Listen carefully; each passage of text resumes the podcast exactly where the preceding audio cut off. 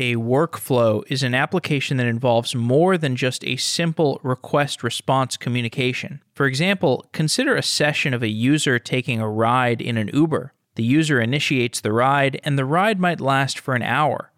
At the end of the ride, the user is charged for the ride and sent a transactional email. Throughout this entire ride, there are many different services and database tables being accessed across the Uber infrastructure.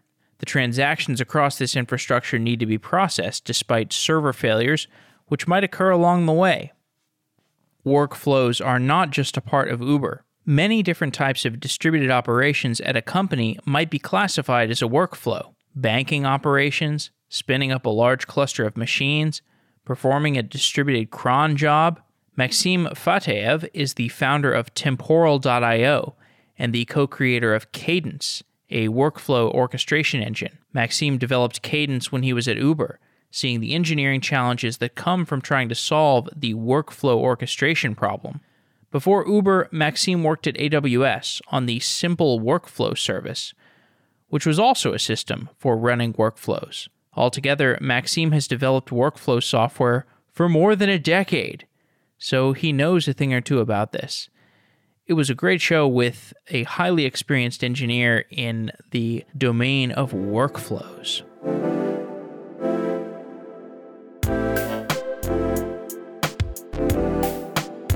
Maxim Fateev, welcome to the show. It's great to be here. Thank you. There's a type of procedure that occurs in software that is often referred to as a workflow. What is a workflow? That is a very interesting question because it's very different people have very different opinions on that. I personally think that workflow is practically any program which takes more than just request reply. Practically a program which has inherent state which goes beyond a single request reply and you need to manage that state. And it can be relatively short-lived, but it can be very long-lived execution. Most people don't think about workflows this way. They see workflows as just sequence of steps in which apply to very small set of scenarios. But uh, when you start thinking about workflows as practically any program which goes beyond single request reply, you start seeing workflows everywhere. So you can think about like Uber, Uber, for example, uh, a trip as a workflow. You can start thinking about tipping a driver as a separate workflow. You can start thinking as bike rental, like for example, if you look at jump bikes as a workflow. At the same time, you can uh, have a customer loyalty program when you, for example, your airline and you have airline points. Managing those points is technically a workflow because you listen to events. There is state which links, lives for a long time, practically for the lifetime of the customer and then this state needs to take some actions based on number of points you took or based on time. For example once a year you need to give uh, some present or uh, nullify those points based on whatever business logic is. So practically almost every distributed applica- business application uh, from uh, infrastructure automation to i don't know events in event processing can be thought as a workflow. I love that definition, the idea that you can define it as something that is goes beyond a simple request response. And architecturally, it sounds like a workflow is a set of services that are interacting with one another. This is generally how we're going to be modeling a workflow. Would you say that's accurate? Is a workflow architecturally, is it a series of services that are going to be calling each other? I think it's just one way to implement workflows because you absolutely can have workflow in a monolith. You can have single monolith which uh, implements a, a, lot of actions, and these actions uh, practically orchestrated by the workflow. They are just steps. And absolutely, these days, a lot of those actions live in the services. If you have service-oriented architecture, you absolutely need workflows to orchestrate the uh, operations there, at least operations which go beyond single request reply. But you absolutely can have workflow in a single binary in a monolithic application because you need to manage your state over some period of time the example you gave of a jump bike, I think this is a nice little example. So I've rented a bike before. I walk up to the bike. I do something like scanning a QR code. The bike unlocks, and my session begins, and I can go ride my bike around for a while. And then eventually, I lock up the bike somewhere else. The session ends, and eventually, I'm going to be charged for that. And so that's a very long lived workflow. It's, well, I mean, whatever, depending on how long the bike ride is or how you define long, but it's going to be five or 10 minutes at least of me riding this bike and eventually I'm getting paid. And so maybe the workflow takes 15 minutes altogether and it's got some services that are calling each other on Uber's back end. Why does it even matter that I define this thing as a workflow? I mean, we know that there's just going to be some session of me riding this bike and it's going to be modeled on the back end somehow. Can't we just think of it as this collection of services? Why do we need this abstraction, this idea of the workflow to model it around? So I think there are multiple questions there. First is what is workflow from business sense, not from how we implement that.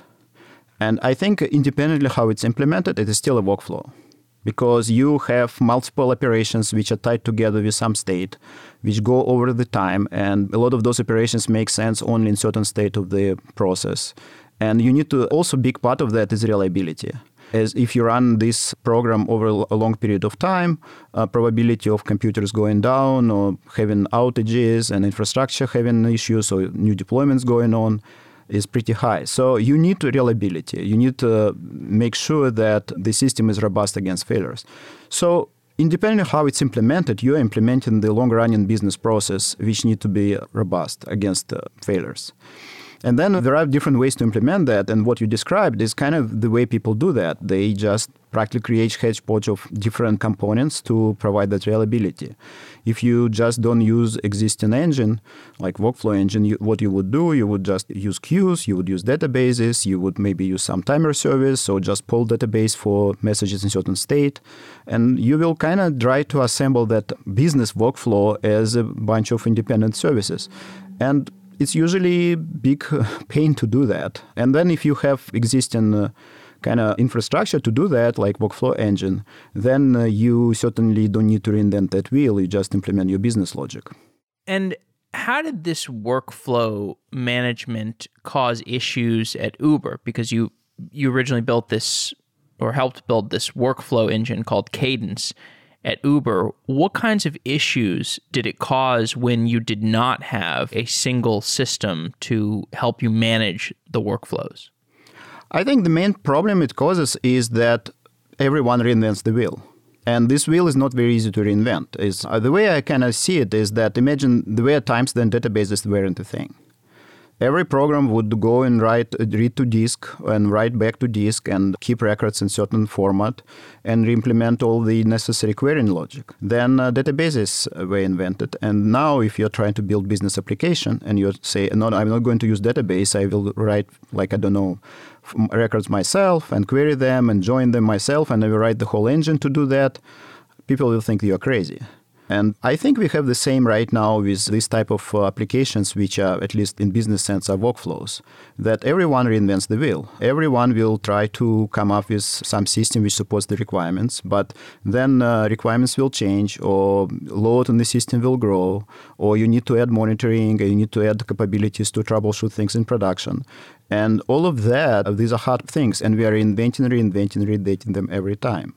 And this is exactly what Cadence was trying to solve. It tried to solve these ad hoc workflow solutions, replace them, because now developers don't need to spend days and years kind of fixing their ad hoc solutions. They can just use existing platform and practically just uh, focus on their business logic. And the platform would take care of the reliability and all other aspects of running high load and highly reliable production system. Okay, great. Well, just to go a little bit more thoroughly into the high level goals of Cadence, which is this workflow orchestration engine that you've worked on, what is the purpose of Cadence?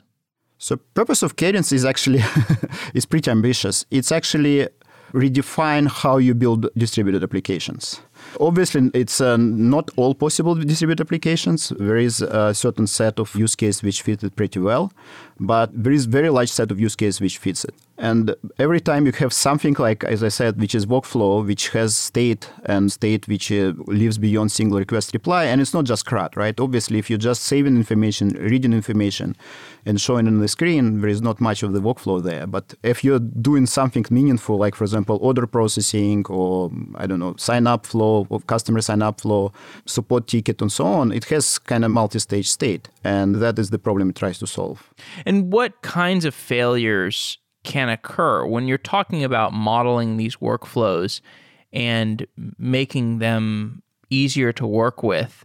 If we don't have a workflow orchestration engine, what are the kinds of problems that are going to occur? Oh, let's look at the kind of simplest thing. I think let's start from the kind of basics. Right now, most of the code we write is kind of large, at least piece of code is plumbing. It's not related to your business logic. Think about like past when we had, I don't know, Microsoft Word processor, which wasn't web-based. You would type text and then you forget to press save button and your computer crashes. So you had to press save button very frequently. And right now you type into the new version of Microsoft Word or Google Doc, you don't even have save button there because it's automatically uploaded to the cloud. The same thing with uh, use cases which require workflow because practically every time something happens in computer system, because memory of the computer system and the computer which executes it can go down anytime, practically what engineers do, they press the save button after every state transition in their code. And practically every time you do something, you need to load state from database, you need to update that state, you need to save it back. And it's uh, practically the first failure you have to deal with is actual failure of the process which runs your code.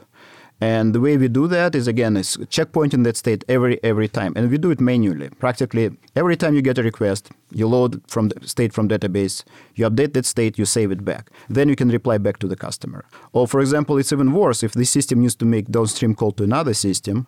If this is not a simple call which like can time out in a millisecond, if it can take potentially long time, or if the system is down, you need to keep retrying for a long time, you practically need to checkpoint your state that you practically your intent, oh, I'm going to call that system. Then you need to set special records in the database saying that this is timeout of my call. So if I crash, load that and verify this call completed or not. Then you need to make a call. Then you need to practically wait asynchronously for the completion, and then completion comes. You will need to process that result again, loading state from database and processing that and saving it back. And then also you need to pull on these timers records to time out the call. And this is just one call, but if you need to do expansion retries, if you do multiple calls, if you need to chain those calls, this logic becomes extremely hard. And uh, practically the main uh, type of failure which engineers work with is the failure of the actual process which runs the code. And then obviously, as we are living in an imperfect world, then you need to deal with failures of other systems. For example, when you make a call, that call can fail. So uh, downstream system can be down. It can be down for a very long time. It can be down for hours or even days.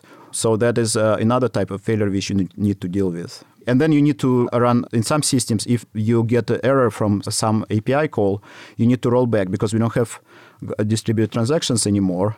People use what's so-called sagas. Practically, you make uh, calls to multiple services, and if one of them cannot complete your request, you need to go go compensation calls to other services just to roll back the changes which we already done.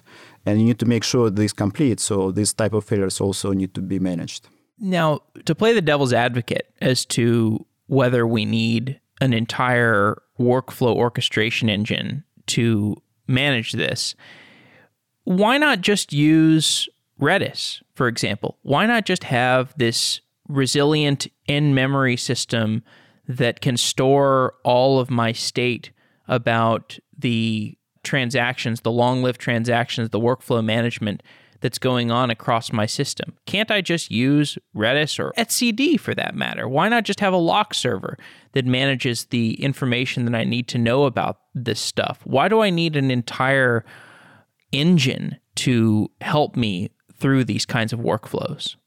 Practically uh, i don't think it changes anything. If you have database or you use redis redis is just kind of type of database right? It's just fast. It's still the same. You still need to load that information when you execute your business logic from that external source. In this case would be redis. And then you would need to or etcd or whatever. It's still database in whatever format it is right? It's persistent storage. So you need to load that state from that storage and save it back on every state transition. And managing that state is non-trivial and again, I didn't even start talking about timers, timeouts, retries, all these things, which are not trivial to implement. And then how to scale those things because it's pretty straightforward to partition your data across business key. For example, if you have millions of customers, you can go and partition that across multiple database instances using sharding. But it doesn't work for timers, for example, because every time you make a request, you need to create a durable timer. Durable timers are not as easily partitionable because they can partition on different dimensions. So just if you start thinking about all aspects of reliability and scalability, it's not that trivial to build systems which support those requirements. And again, people do that. It's not. It's kind of the status quo right now. But my point is that they actually spend disproportionate amount of time building kind of not their business logic. Like look at, for example, some business logic. Let's say you implement it in a single process without thinking about this process going away that logic can be like 100 lines of code. Okay, call that API, call that API, change arguments to another variant, call that API, and then uh, based on whatever logic, do something else. But then I say, okay, now run this for million customers and make it uh, robust against all possible failures. Then this code will become monstrosity of callbacks, which is very hard to understand and manage and has very little resemblance to the original code. There are some other tools that are popular that could be described as workflow orchestration. Airflow comes to mind. How does Cadence compare to Airflow?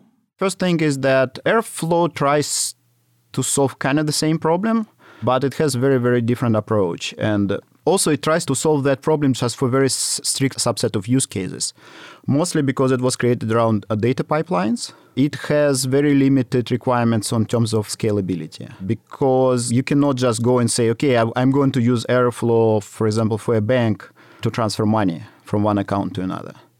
Because if you need to do a few thousand transactions per second, I don't think Airflow is technology which you can rely on. So that is kind of first part is that it never was built for very high scale. It was built for data pipelines. A second part is I think the biggest difference is in the way workflows are described. The idea of cadence is very different from all existing workflow engines in the sense that, let me kind of just start from the beginning. Imagine that you have a computer which has fully fault tolerant memory like in the future we probably will have ram which will always be durable so it will completely change the way we write applications.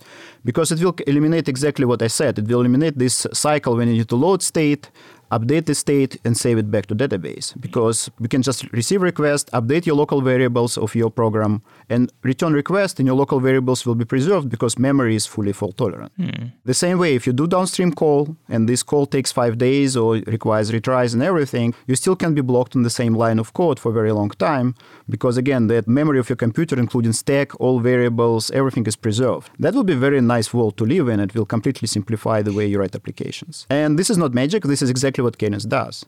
It allows you to write normal code, just code as you would write in your preferred programming language. So you just write code which updates local variables, uh, starts threads, makes API calls and everything. And then this code will it's abstraction, but it gives you, uh, when you write code, you write code as your memory cannot be lost, including local variables, stacks, and so on.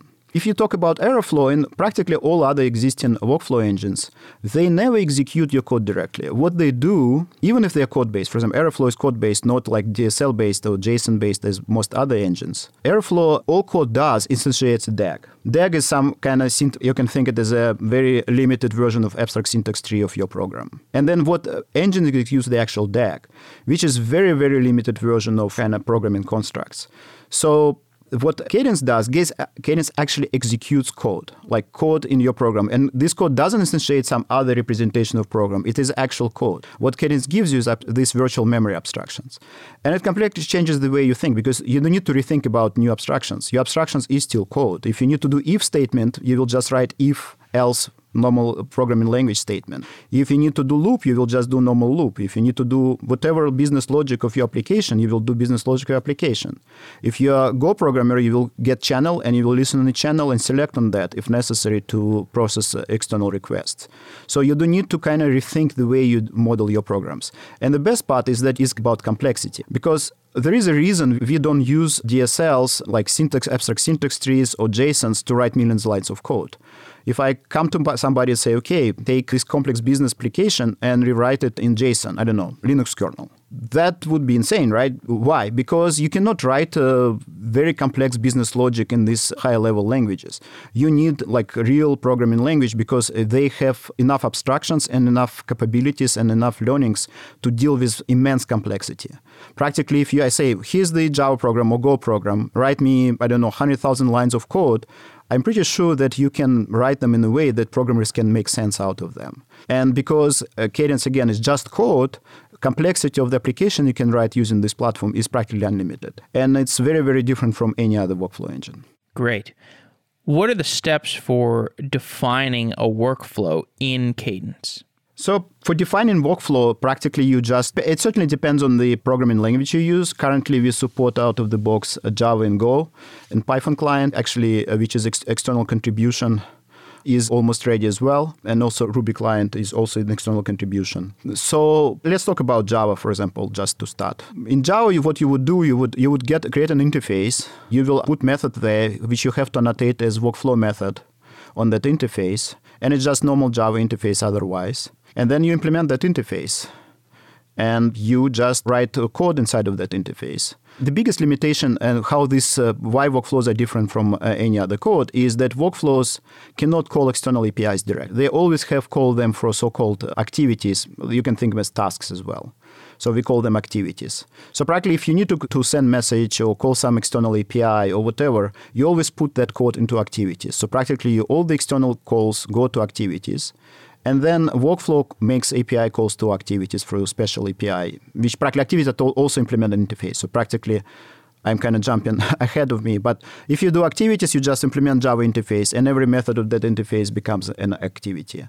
And then inside of workflow, you get special stuff to that interface, practically which implements that interface, and you make calls to those, and it can be blocking calls. So practically, you say my activity implements, I don't know, deposit method and uh, withdraw method. So inside of workflow, you will call activity.deposit, like stop of that activity.deposit, put uh, whatever parameters are there, and this call can block for five days. And then when it unblocks you go to next line and which can be withdraw or whatever and so practically you just write code which calls into the activities and then you have uh, other all features of the language available also you can uh, receive external events because workflows can react to external events which in case of java would be just callback method which is called every time the external event is sent to the workflow Great. I want to continue to move through the different vocabulary. You have activity tasks, decisions, decision tasks, activity workers, just to make sure people who are listening are following along. What Cadence is doing for the developer is it's providing this environment that is durable. It's a durable environment that can help you manage this workflow that may be may have state that needs to be acknowledged for days or months at a time, that's a long lived session. And if you want to maintain a session for that long, a, a, workflow session, you're going to need some kind of durable, flexible environment that gives you the paradigms you need to be able to call these different services over this long period of time. So there are two parts there. One is the programming model. How do you write code? And then a separate part is how you deploy that code and how you run that. So when you write code, you don't need to think about that. The only requirement is that you use appropriate uh, workflow APIs to do certain things like getting time and also you use activities to call external services instead of making direct calls and the, what a framework does is it preserves the state of your workflow code including all local variables state of your uh, threads and everything so that that's and then you need to deploy that and run that. The way cadence does it right now is that you have backend service which exposes API. And uh, right now we are switching to gRPC API. So practically it's a gRPC service, which behind the scenes consists from multiple components, but these days it's just a bunch of Docker images, practically one Docker image which you can deploy in multiple roles. And it also requires a database. So we currently support MySQL and Cassandra. Postgres is also contributed, but it's not production ready yet, but will be production ready soon. In general, almost any database which supports multi-row single-shard transactions can be used potentially with Cadence. And then the biggest difference of Cadence from other workflow engines that it doesn't execute actual code of the customer, even workflow code. For example, in Airflow, you kind of send the that DAG for engine to execute. In case of Cadence, both workflow code and activity code lives outside of that service. This code is part of the customer service. It's the same way as you can think as Kafka consumer doesn't belong to Kafka cluster, right, or publisher. It's uh, just external process which communicates to the cluster. The same way, Cadence code, like workflow code and activity code, lives inside of worker processes which connect to the service externally. And these worker processes are done uh, linked with uh, APIs, practically client-side libraries, SDKs. Uh, for example, if you're doing Java, you will just include Java SDK as a dependency, and then you just can program against this API. And then you need to run those workers. So these workers are external. These workers, what they do, they connect to the service, and a uh, service internally has queues. They just pull for tasks from those queues to receive tasks. For example, if it's activity, it will activity is not invoked directly. It puts a task in a queue, and then activity worker picks up that task, executes it, and then reports back to the service about its completion or failure. Nice thing about that, workers are out of the box flow controlled, so it means that workers cannot be overloaded by rate of requests. If they cannot process requests fast enough, the request will just be backlogged in the appropriate queue for those tasks. So does it answer your question, or probably you need more detail there? Because I can go certainly for a very long time describing that in the details. no, no, in no, details. no. It's it's great. I want to examine this from a number of different angles. So, in order to to give a different angle, I'd like us to talk about the Cadence architecture. So we can talk about the architecture of Cadence itself, the Cadence service, and the backing storage system, and then we can talk about how an individual workflow might integrate with this service. I think we've given the listeners a decent overview for what purpose this thing is solving. So let's talk about the overview of the Cadence architecture itself. Can you tell me what is going on in the Cadence service and what the runtime looks like? Okay, I'll try. It's certainly five hour lecture. Let's start from the service API. So practically, the core service API is to start workflows, to send signals to them, which are external events which you want to deliver. So practically, when you st- want to initiate a new workflow, for example, you press a button on your website, for example, to initiate a money transfer, you will call start workflow execution operation on the service API. That will create state for that workflow, and you also pass business ID because uh, Cadence is a fully consistent service. It guarantees uniqueness of workflows by ID. So it usually will be, I don't know, transaction ID or customer ID. It depends on your use case. And in this case, you will create that object inside of Cadence. Also, what it does, I didn't mention that, but the way we reconstruct state, we use event sourcing. So we record every event related to that workflow. So with every workflow maintains so-called event history. So practically, when you start workflow, we will write workflow execution started event into the event history for that specific workflow instance. And at this point, this call returns. So because service accepted that, this is it. Then what happens is that as workflow code doesn't live inside of the service, we need to call into the actual code. How it's done? There is a worker which contains the workflow code which lives outside the service. And this workflow worker listens to a so-called task list, which is essentially a queue with some name. And this name is practically can be chosen per application. And what happens when you start workflow, it's not only creates a state and not only appends event in the history, it also creates a task in that queue, in that task list. And all of that is atomic. It is very important because Cadence eliminates a lot of race conditions. Uh, like when you implement ad hoc system, for example, you use queue and you use database, you always have a race condition. What do you do first? Do you update queue? Uh, do you put message in the queue and then update the database? Or you update database first, then put message in the queue? Whatever order you choose, you, you are on. Because unless you have a transaction between those two, you will end up with a bunch of race conditions there. Cadence has absolute guarantee that when you call start workflow, it will update the state, create the history, and also create a task.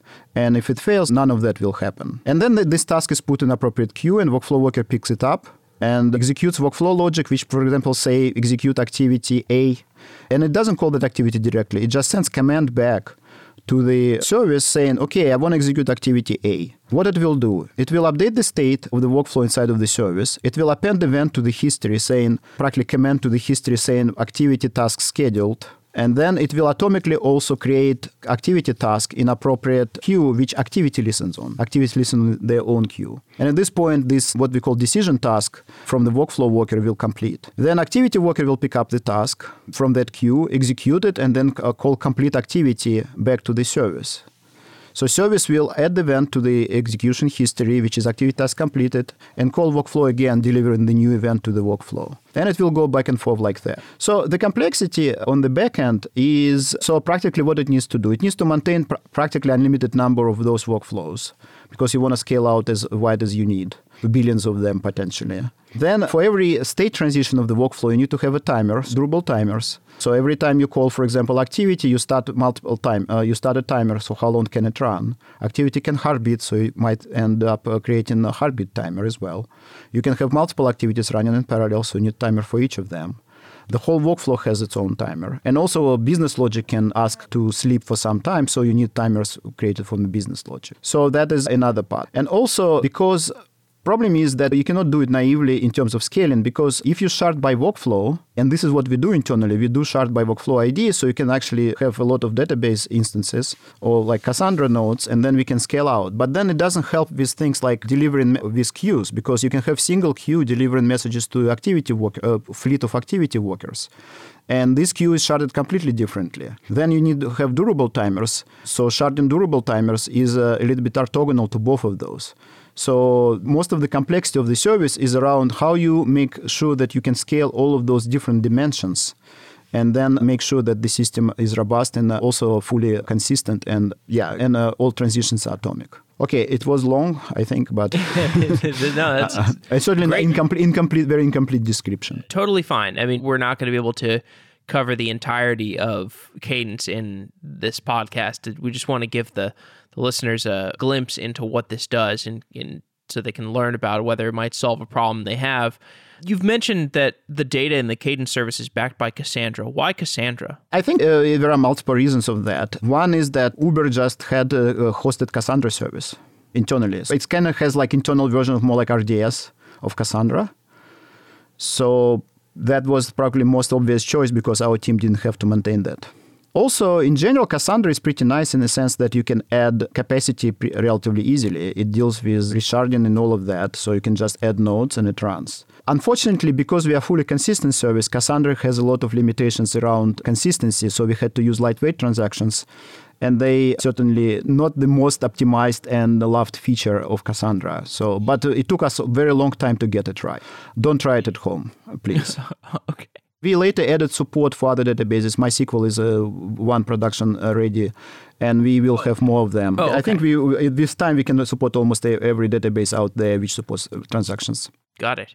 So a workflow is going to involve, it's likely to involve multiple services, or I guess, as you said it, at the beginning of the show, it could just be a, a single monolith. But for each service or monolith that is going to be interacting with this central cadence service, Tell me about what the communication is. You, you mentioned that these services would embed a client library, but I want to know more about what the client library does and what the communication protocol is between these individual services that are being orchestrated together and the central cadence service. So there are actually two very different models there. One model is that your service uses cadence individually and uh, communicates with external services through activities.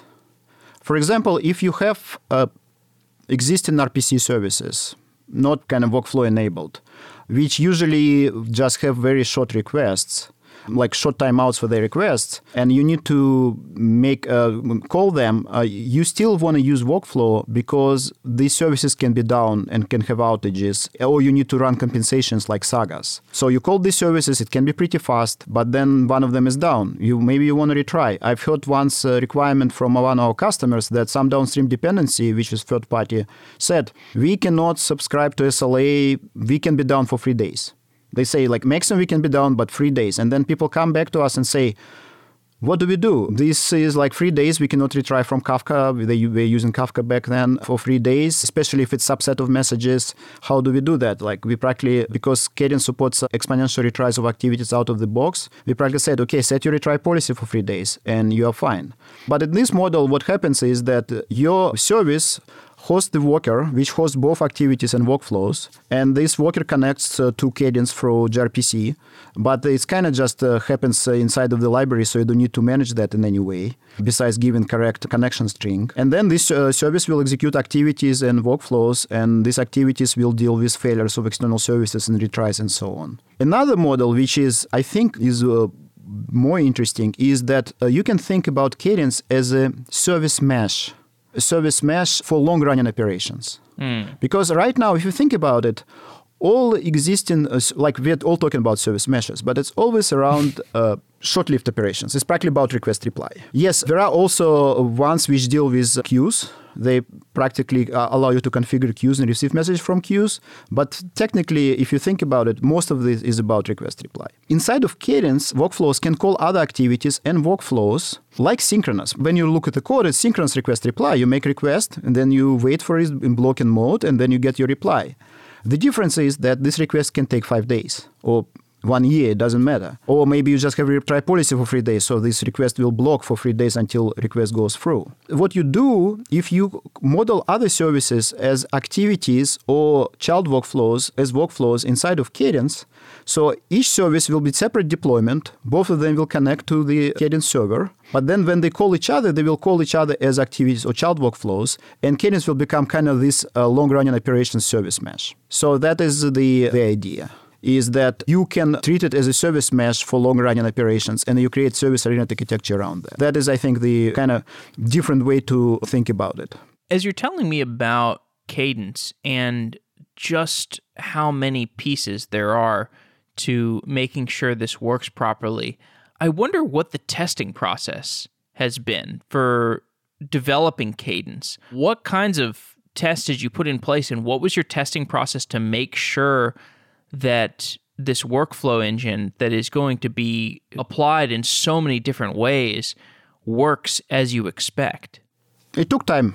It just takes time. Just to give some background, both leaders of the project, me and Samar, we worked at AWS and we worked uh, here. Samar also worked in Azure and we built more than one project together. So when we were building Cadence, we kind of were building it as an AWS service from the beginning and we build it as like a hardcore infrastructure component. So we spend a lot of time and a lot of rest testing, and we have a lot of release pipelines which run through practically all possible scenarios of uh, using the service. And we also run uh, long running tests. Our release pipelines requires, I think, at least two, three days to run to ensure that we don't have regressions. And uh, obviously, there is no magic. Sometimes bugs slip through that. For that, we have staging pipelines.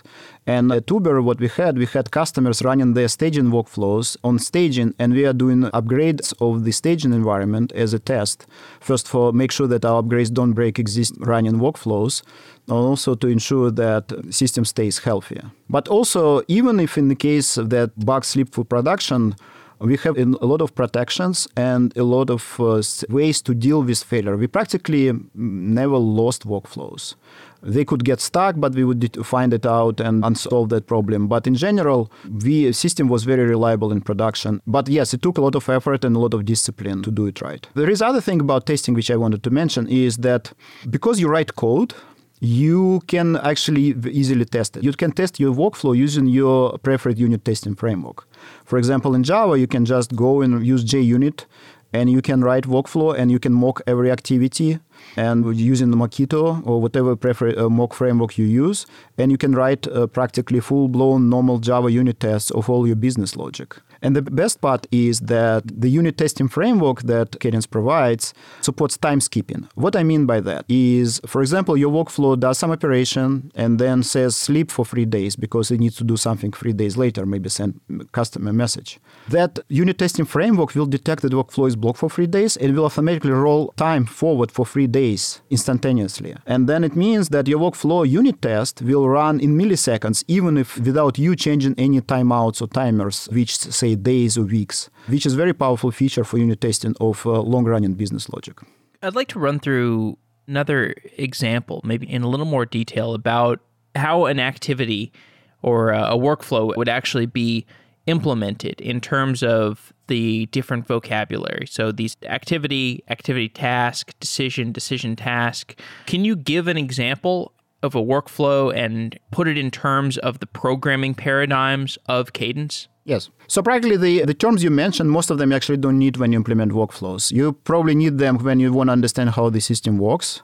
On a high level, you have activities, you have workflows, and the workflows can be started, and you have signals, which is events you can send to the workflow. These are practically the main abstraction you need to deal with. So all others are more like implementation details. It's nice to understand them and nice to understand how system works for troubleshooting, but when you write code, you just write workflows and activity tasks. And the main rule is that activity task uh, external API should be called through activities. So practically if you need to do money uh, transfer, you will write activity which will call actual bank API bank APIs. And then workflow will just call those activities through activity interface stub. So practically inside of Java code, you would say new interface stub for this ta- uh, interface class. It will give you instance of the stub which implements that interface, and you will just call method on that activity directly, and it will be normal API call. The difference is also that you need to understand that arguments are serializable because you can plug in serializer. By default, we use JSON, but basic idea is that this should be value types because this is practically remote call when you call an activity. But these are main abstractions that activities and workflows. And workflow code is just code, which again just uh, has some restrictions how it runs. For example, uh, if you create multiple threads inside a workflow code, you have to use APIs provided by the workflow. And there are some other restrictions around, like for example, time. You need to take time using workflow APIs. But basically, just code which uh, calls into activities, and also you can call activity asynchronously, for example, and it will get promise back and then you will just can block on that promise or you can wait for all promises so you can do like asynchronous uh, completion of that promise. So there are a lot of kind of standard java things. This promise is practically similar to java completable promise in terms of functionality. Tell me more about the process of building this at uber. So one thing is that just to give again some background i was tech lead for the simple workflow service at amazon and Samar worked with me there as well. So I spend a lot of time thinking about this problem. So I, I'm doing this for probably more than 10 years straight solving this type of problems. Wow. So at, at Amazon, I cannot like disclose a lot of internal information. It took us a long time to get the first version out. It was multiple iterations. I wrote at least three client-side libraries and the one which Amazon has right now for the simple workflow service. Not many people know about it. There is actually AWS simple workflow service out there, which uh, kind of implements similar ideas that Cadence does. But obviously, it was 10 years ago. It took us some time to get it right, and still, I think we didn't get it right. Especially the developer experience wasn't good enough for the service to pick up. I think. And uh, later, when we we had the similar problem to solve at Uber, we kind of decided to not copy a simple workflow, but uh, use the ideas that a simple workflow had, but iterate on them and make it better. We built a relatively simple version of that internally, and they iterated on, uh, but a completely different backend and uh, different APIs. Because, for example, at Uber we used Thrift uh, over our own APIs, and then we uh, wrote client-side library in Go. Then we iterated for some time just to make it production worthy, put in production, and then we started to kind of getting feedback from our users and multiple multiple iterations of the product, and we started to add a lot of very important features. For example, we support multi-region replication. So you can have multiple clusters which for application level protocol talk to each other. And even if you lose completely the whole data center, you can continue your work. Workflows continue from a different data center out of the box. That was very hard to implement feature and took long time to get it right. But most important services at Uber would never use the service which doesn't su- sustain the data center outage. And then one thing which was great about Uber, Uber allowed us to build this project as open source from the beginning.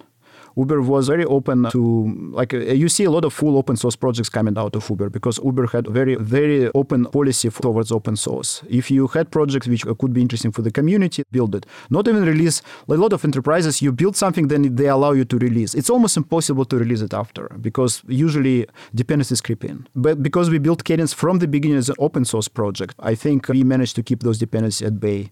And also, it helped us to get obviously external community. When did you get the idea that a business could be built around Cadence? I think it wasn't the motivation to build business around that. I think one thing which uh, I believe is that the new programming model Cadence promotes and supports is a very powerful one. And I believe that it can change the way a lot of applications are written in the industry. And so when we started Cadence project, we always wanted to, that's why we wanted to make it open source. We, we wanted to make it successful not only inside of Uber, but outside. At some point, we started to realize that being inside of an organization, even as great as Uber is, was limiting because we couldn't really focus on external customers because we just have different priorities, right? So you cannot uh, work at Uber and do some features, for example, support an Postgres database, which Uber doesn't use. At some point, our project started to become popular outside of Uber, and we were approached, which told us kind of that there is a possibility to get money. And also they kind of helped us to understand that we really cannot make this project successful, really successful outside of Uber, unless we uh, can focus on that 100% of the time on external users. And I always believe that uh, the technology is there and this kind of convinced me that my co-founder samar is that we want to create company around that and focus our, all our attention on making this project great and the fact that there is not a de facto best workflow engine that is as general as you are pursuing with Cadence. Do you have a, any ideas on why that is and why it possible today? Or is it just the fact that this is so hard to build and nobody has put in a decade at workflow engines like you have? it's a very good question. I think there are various reasons for that. First, yes, you have to be stubborn. One of my colleagues, which worked on me on a simple workflow, when I told him that I'm building company around similar ideas, uh, said he's that I'm most stubborn person in the world he knows. Just people underestimate the complexity of these engines, especially if you need to build high scale one. That if you look around, there are quite a few, but if you say, okay, how many of them can support thousands of workflows per second? How many of them can scale to hundreds of millions of parallel executions or potentially more? There are not that many. I don't know if probably the conductor would be the closest one from Netflix. I understand that the no code is all the rage now, but I think the idea of no code or low code is about helping professional programmers to write to kind of automate what they're doing. And I think this is great, and I think it's super useful. And uh, there are a lot of actually low code engines already running on top of Cadence. But I think that is misplaced when we try to move programmers into that world. Software engineers love code and they just don't like to write plumbing. What we are doing, we're eliminating the plumbing component and allow them to focus on their business logic using what they like, and this is their code. I think the combination of this just code first approach, and now the way we kind of call it, we call it uh, workflows as code. This is kind of the our view how to call what we are doing is like workflows as code. That is one thing, and second is just having people who built AWS level services before and can spend time, thanks to Uber, for example, to make them production worthy. This has been in production for three years at Uber. So that combination of factors is not that easy to come up with. And if somebody's listening to this and they're thinking, maybe this can solve a problem that I have, and they're thinking, what is the best way for me to actually use Cadence today, to actually try out this workflow system that you've built? What's the best way for them to to start using it and to start getting their workflows orchestrated more properly? Right now, I would recommend to go to our new company website called Temporal Technologies. So temporal.io we have links to documentation, to GitHub repos, and samples and everything from there. So you can uh, find all information about that there. Also, we have a link to the Slack channel, and uh, I am always there, so you always can find me there and ask. Don't go implement complex application without getting design consultation. One thing about these workflows as code is that they are code, but uh, there are certain design patterns which emerged with time. Unfortunately, I didn't have time to write book or at least even blog about them yet. But it's nice to talk to somebody who wrote uh, or at least witnessed a bunch of those designs, validate that you're doing the right thing. All right. Well, just one more question. I like to focus this this show around particular technologies but you've been in the software industry for a pretty long time. You've been we're at Amazon, Google, Uber, Microsoft, you're at AWS, now you're at your own company. And we are in the midst of this unprecedented change to to the world and obviously everybody is unsure about what is going to happen with the changes due to this virus. But do you have any advice for people who are navigating their careers in the technology industry right now that relates to to this dramatic change that has occurred? I think we are extremely lucky being in the technology industry right now because I think we are the least affected. I understand that it's still, if, especially if economy goes down, it will affect everyone. But obviously, being able to work from home without uh, getting the same paycheck is a blessing. I certainly uh, feel very bad for like the rest of which cannot enjoy the same situation. If you're in IT industry, I don't know. It's uh, my feeling is that just become good at what you're doing. We are hiring right now, and I'm pretty sure there are a lot of uh, companies which are hiring. We certainly have the best job security uh, right now. And uh, in terms of learning, I don't know. Is I just pick your area, become proficient at that. From other point of view, there are people who are actually generalists and they are successful. So, but I'm certainly not one of them. As I said, I'm very stubborn. I've worked on the same infrastructure level problems for all my life. Maxim, thanks for coming on the show. It's been a pleasure talking to you. Yeah, thanks a lot for inviting me. It was a pleasure.